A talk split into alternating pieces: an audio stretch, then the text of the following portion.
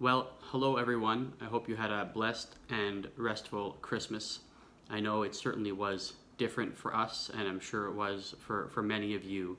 Uh, but you know, I think it's important this morning as we begin to turn to the Word of God that we remember one thing that the Christmas story is not a one time event. It's not something that was from back then and has no effect now. It very much does change the rest of history. And so, if it changes the rest of history, that means it changes my history. That means it changes your history.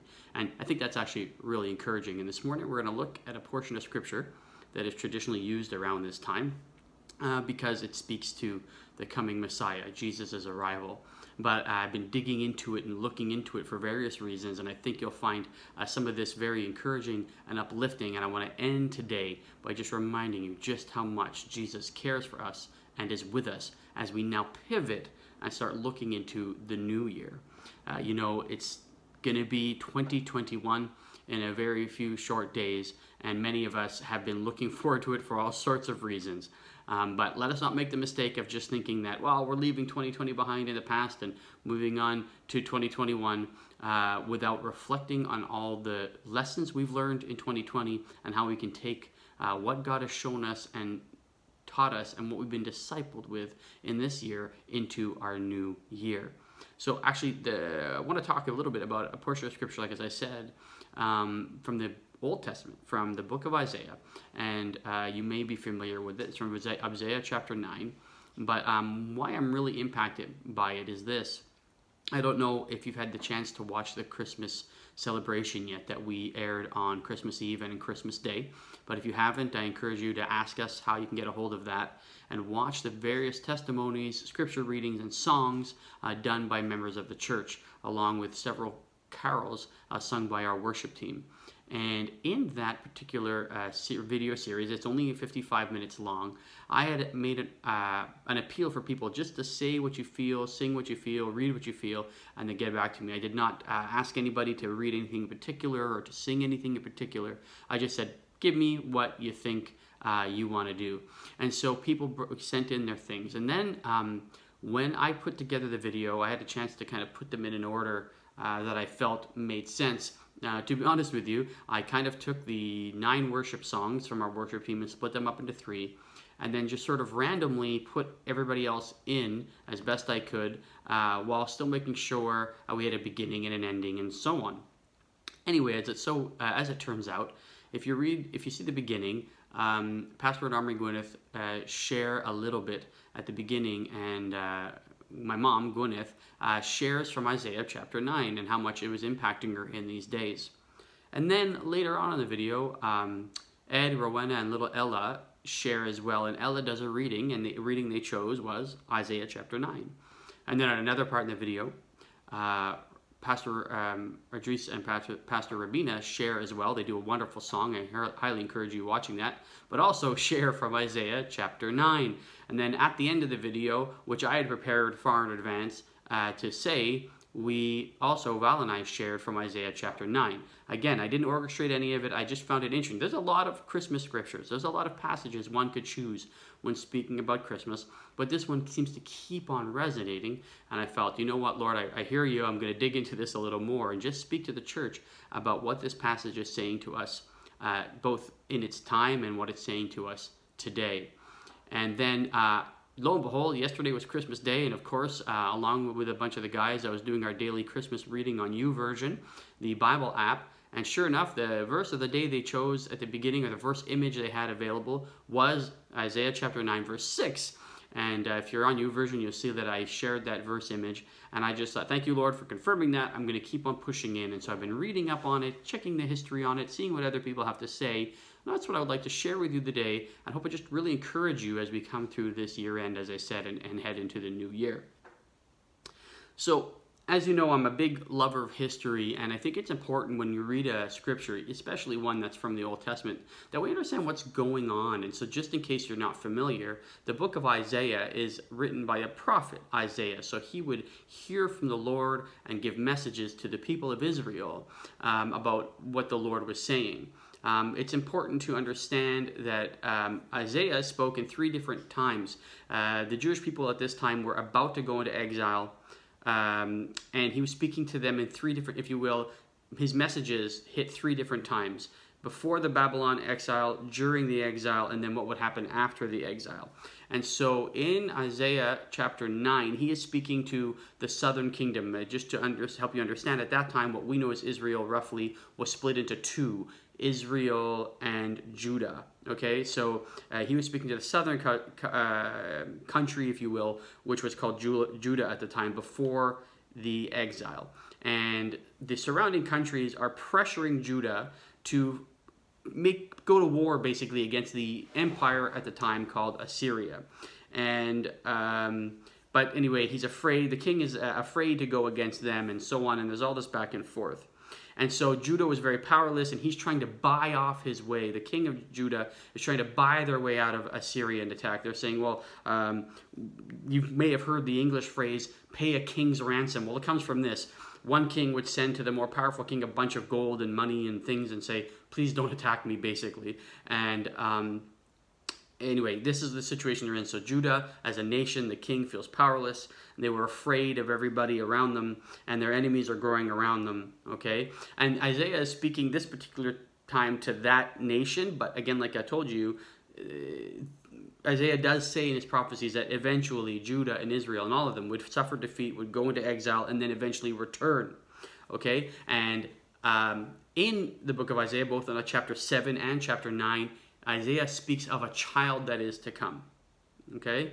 And so we're we're going to not go to the one Isaiah 7 today, but you can go read it. And today we're going to look at the one in verse 9. So I'm just going to read uh, for you that particular part. It's a longer part. So this is Isaiah 9, verses 2 to 7. I'm going to read the whole thing for a contextual view of what's happening, and then we'll go. It says, The people walking in darkness have seen a great light. And those living on the land of deep darkness, a light has dawned. You have enlarged the nation and increased their joy. They rejoice before you as people rejoice at the harvest as warriors rejoice when dividing the plunder. For as in the days of Midian's defeat, you have shattered the yoke of the bur- that burdens them, the bar across their shoulders, the rod of their oppressors. Every warrior's boot used in battle and every garment rolled in blood will be destined for burning, will be fuel for the fire. And then this comes to the part that many people are used to from the Christmassy part.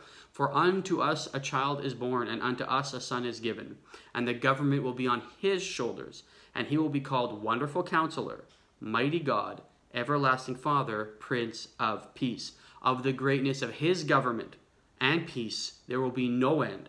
He will reign on David's throne forever and over his kingdom, establishing and upholding it with justice and righteousness from that time on forever. The zeal of the Lord Almighty will accomplish this. Okay, so that's the scripture we're going to look at. And I, maybe if you're like me, I don't know, but we'll start obviously the beginning. For unto us a child is born, unto us a son is given, and the government will be upon his shoulders. Now remember, this particular prophecy is going out to a group of people who are under attack, who feel threatened, who who sense their imminent destruction, and this prophecy is coming oh, someone's coming, someone's going to be born that's going to save you from all this. And I can understand at the time that they might misunderstand this and think, oh, there's a future king or some future warrior coming, maybe the king's son or somebody's son or some general that's going to come and save us from this oppressors. But Isaiah is actually looking far beyond this. And we know that because as we begin to, as Isaiah goes on to describe who this son is, he cannot be a man. He cannot be somebody who's just human, and we'll, we'll, begin to understand that. So he says to this, Unto us a child is born, and unto us a son is given. Now, this is now saying right away it's a gift from the Lord. You know, we go back to John 3.16. We've been there a lot lately, right, in the Word of God. What does it say? For God so loved the world that, that he gave his only son. Okay? God is giving to us.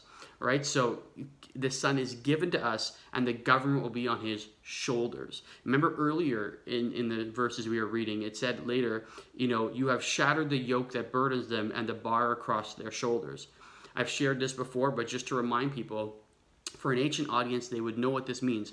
Or even today if you'd see this when ox are pulling a cart across a field the way that works is you have a bar with like two round holes for their head to go into, and then the bar goes across their back, their neck and shoulders, and they pull the cart. Okay, so the yoke, that's what's called a yoke. All right, so when they're saying, the yoke will be broken and shattered and the government will be upon his shoulders. What they're saying is, you're no longer going to be in slavery. You're no longer going to be held back by these things, pulling everything and upon you. It's now going upon this son. This who is this gift? This son is going to take the government upon his shoulders. Okay, and in fact, um, that Hebrew word there it's actually shakem. I don't often do this, but I looked into it, and uh, it means the neck area between the shoulders and the necks. You know, like where you really bear weight. If you've ever lifted something really heavy, or I don't know about you, back in my younger days when I used to do rugby practice, they used to make us pick up our teammates in what they call a fireman carry, put them up over our back and hold them like that, and then carry them across the field as a part of training. So you're carrying it on their shoulders essentially the weight of all things, the weight of government. And it's not just talking about Canada's government, UK's government, the, the, rulership, if you will, the kingship of the world is upon the shoulders of this son, this promised son who is coming to us. And so this whole idea, it's it's very interesting. Uh, N.T. Wright says it like this: It's the idea is something like this: the weight of the whole world is on his shoulders. And you know, some people say that. You ever heard people are stressed out or something going on in our life tough, and they say, "Oh, I feel like the weight of the whole world is on my shoulders." Well, the promise of the Bible is actually the weight of the whole world is going to be put upon this gift, upon this Son who is to come. The government, the rulership of all things, will be upon his shoulders.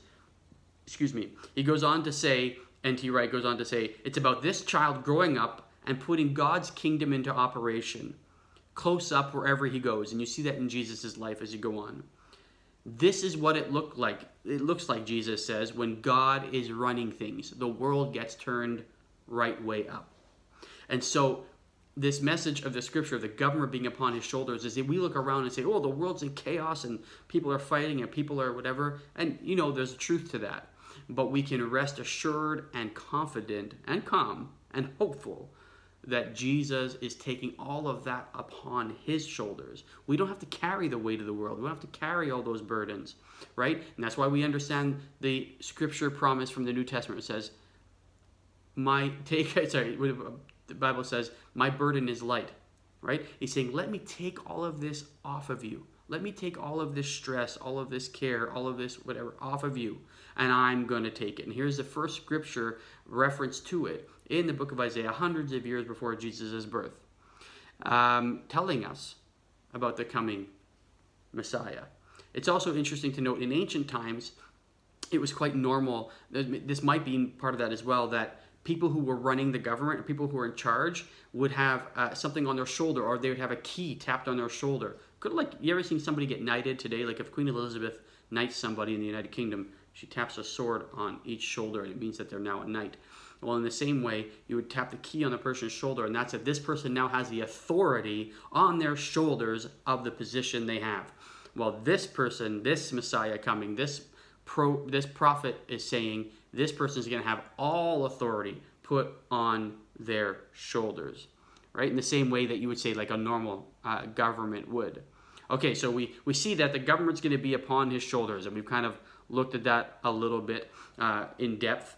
Then we want to dive into the next part where he says this. It says, And he will be called Wonderful Counselor, Mighty God, Everlasting Father, Prince of Peace. Sort of double barreled names. These are titles given to this coming Messiah, this child to be born. Remember earlier I said, we know this is not just some man because you might say, okay, he'll be called Wonderful Counselor. Okay, there might be somebody born, some king, some man, some woman who's quite a good counselor and renowned for their wisdom and so on, like Solomon or whatever, and we could say, oh, this could be uh, the the one to come. This this man might be a general or a king or a whatever. But then it goes, mighty God. Oh, okay, right away we know now this is not just any normal person being born. This is something special. It's going to be God Himself. Everlasting Father. Again, everlasting means eternal. So this can't be somebody who doesn't die sorry, this can't be somebody who does die, right? It's got to be somebody who's eternal. This is not just your ordinary person. Then it says Prince of Peace. Well, you know, maybe that could be somebody who's human, somebody who's known for bringing peace and so on. But those two ones in the middle really make it clear that we're talking about something very special, somebody very holy here, somebody otherworldly. Okay? And so I want to look at to uh, each of these right? And actually, this is referenced in the Christmas story. Do you remember when the angel Gabriel comes to tell Mary about having Jesus. This is what he says in Luke 1, verse 32 to 33. Listen to what he says. He says, remember he says you shall have a son and you shall call him jesus and he goes listen he will be great and will be called the son of the most high the lord god will give him the throne of his father david and he will reign over jacob's descendants forever his kingdom will never end and we go back to isaiah remember and he, what does he say here he says of the greatness of his government and peace there will be no end and he'll reign on david's throne over his kingdom establishing and upholding it and from that time and forevermore. So again, the angel Gabriel almost verbatim repeating the prophet Isaiah to Mary saying, "Hey, this is who we're talking about. This just just Jesus, I'm telling you you're to have. This is who it is." And so let's look at the four aspects here and how that can give us confidence and hope in the coming days. And let's look at the first one of wonderful counselor. Okay, so first we know counselors today. You know, help us. We can talk to them. We can bring our problems to them, and so on. And I don't begrudge people who uh, I think it's a good thing if you need feel you need help and you need to go speak to somebody, a therapist or a friend or a pastor or whatever. This is great. Get counsel. Uh, Bible says that you can prosper from having many wise counselors. That's a great idea. But this title we're giving here is not just counselor, it's wonderful counselor. It means it's beyond, it's norm, it's beyond the normal, it's extraordinary, it's supernatural. In other words, this God, this person, this man God, this that's who Jesus is, is a wonderful counselor beyond all human comprehension or understanding. Also, the big key factor that makes God, this Jesus, the wonderful counselor is he does not need counsel himself all those people I mentioned and encourage you to go see a therapist or your pastor or friends or a professional whatever for counsel. God bless them and, and they're good help. But they all, in fact, need counsel as well. But God is the only one who can say, Who has counseled me? I don't need counsel. The Romans tells us, Who has known the mind of the Lord? Who is his counselor? There is none. You may have read, this, read the story of Job when Job was complaining to God, and all of Job's friends have their opinions, and God shows up and says, Excuse me, are you the one who stores the snows? Are you the one who causes lightning to fall? Are you the one who formed this whole thing? I don't need your counsel. And we shouldn't look at that as a problem. That should free us to realize who better to get counsel from than the one who himself does not need counseling? And so, this wonderful counselor is available to all of us to seek and to speak to. The promise of the Bible is very clear. Bible says, "If you knock, I will answer. If you seek, you will find." I mean, over and over again. You seek help, you seek counsel, He will give it. Okay, so we'll go on to the next one. And he says, "We will call him mighty God." Uh, the translation again there again is almost like hero. He will call him the hero God. So this is Jesus coming to save the day. There's a cheesy cartoon out there. I don't know if you've ever seen it. You can get it on a T-shirt, but it's of all the Marvel superheroes. You know, Spider-Man and um, Hulk and all those people sitting around uh, uh, talking to Jesus, and Jesus says in the bubble, it says, "Then that's how I save the world." Now, I know Jesus is a lot more than a cartoon superhero, but get the idea. He is actually a real hero. All the other ones I just mentioned, all these ones we see in movies and books and things, are all made up. There's not, they can't do what the comic books say they can do. They can't have all the superpowers. This is not possible. But Jesus Christ truly is supernatural. He is God. He is the hero God. He is mighty. The Bible says he's mighty to save. And so there's nothing that he cannot do. That reminds you, some of you grew up in Sunday school, just remember that song, right? My God is so big, my God is so mighty, there's nothing that he cannot do, do, do, right? Because it sticks with you. God is mighty. There's nothing he can't do. And there's some good old words I want to remind you of, good theological words. Jesus himself, he is omnipotent, omnipotent, okay?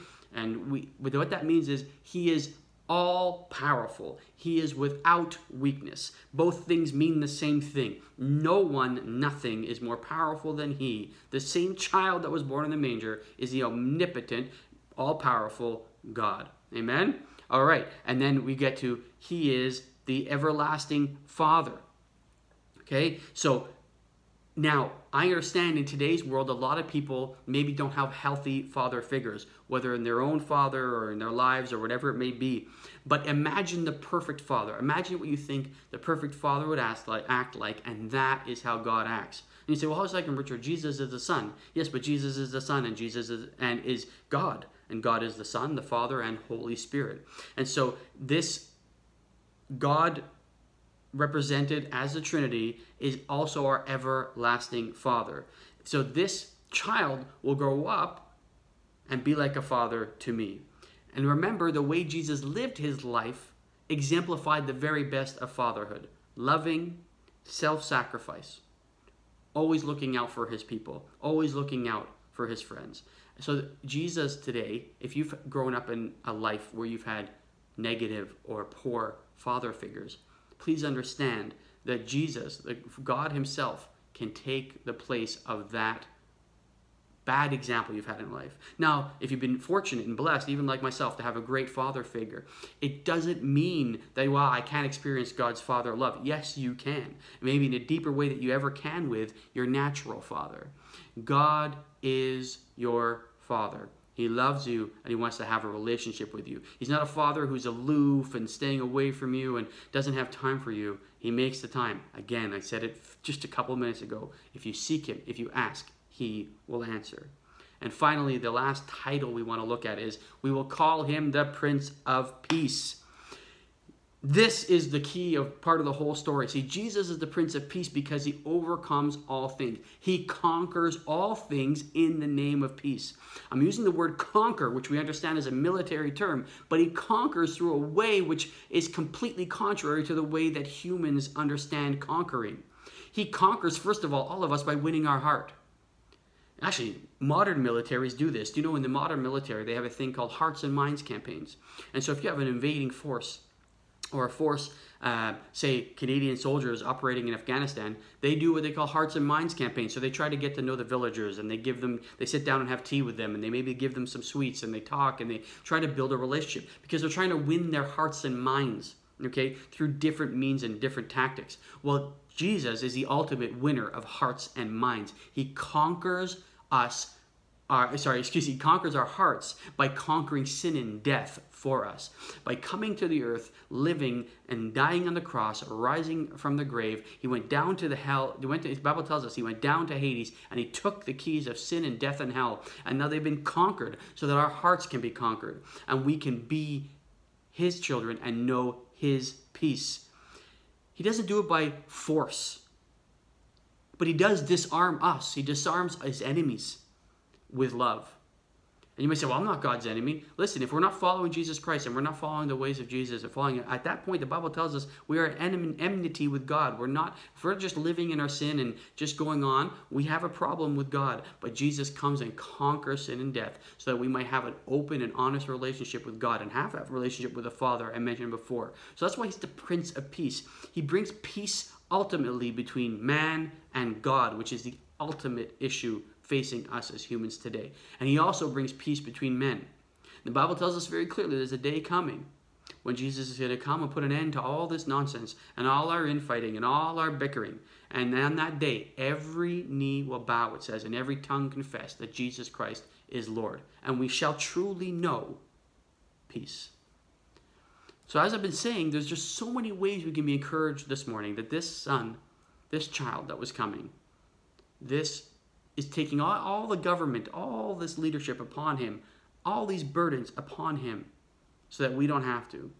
He is the wonderful counselor here for you. He is the mighty God. He is the everlasting Father, and He is the Prince of Peace. And you're saying, well, what's going to happen? It goes on to say about, you know, he'll sit on the throne of David and so on. These are all fulfilling prophecies, a, a promise to David that his descendants uh, would give birth eventually to, to the Messiah and so on. And then it says, it ends with this sentence the zeal of the Lord Almighty will accomplish this. And I was thinking about that zeal. I mean, it's not a word we hear a lot. Usually, only in bad terms, we say someone's a zealot, they're overly zealous about something. But in this sense, it means a good thing. It means if you have zeal now, let's say about anything, it means you're willing, engaged, and motivated. You know, you can mean our zealous devotion to God, okay?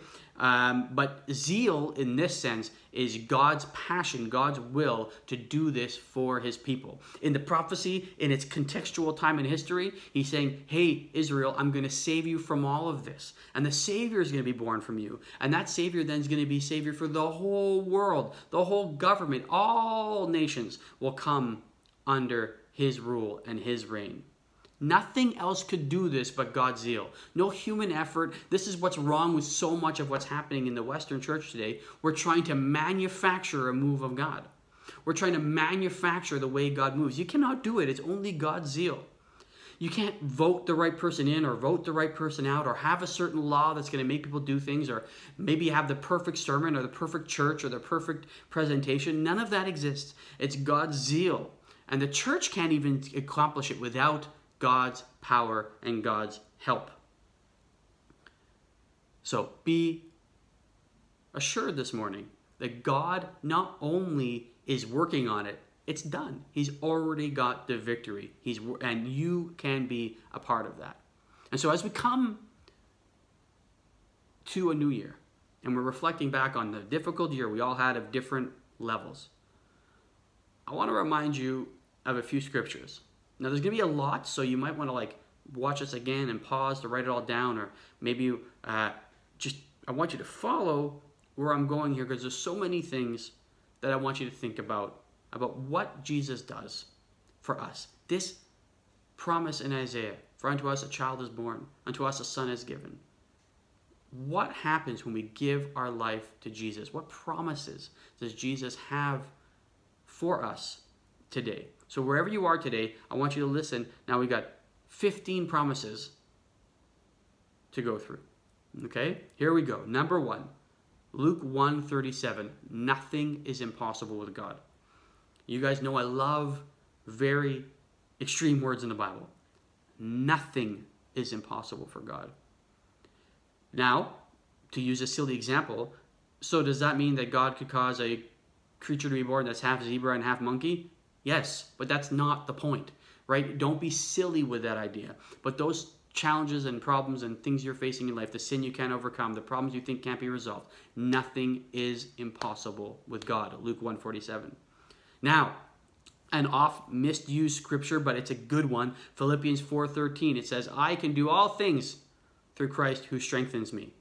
Amen. A lot of athletes use that. A lot of athletes put that on their shoes and so on when they're in the Olympics and so on. Amen to that. But let's be smart about what it's actually saying in context. What it means is when I'm following the Lord, when I'm when I'm in the right place with the Lord, and I'm making sure that I'm just in communication and and and, commun- and, and communing with Him in a right relationship with Him, I can do all things. How many things?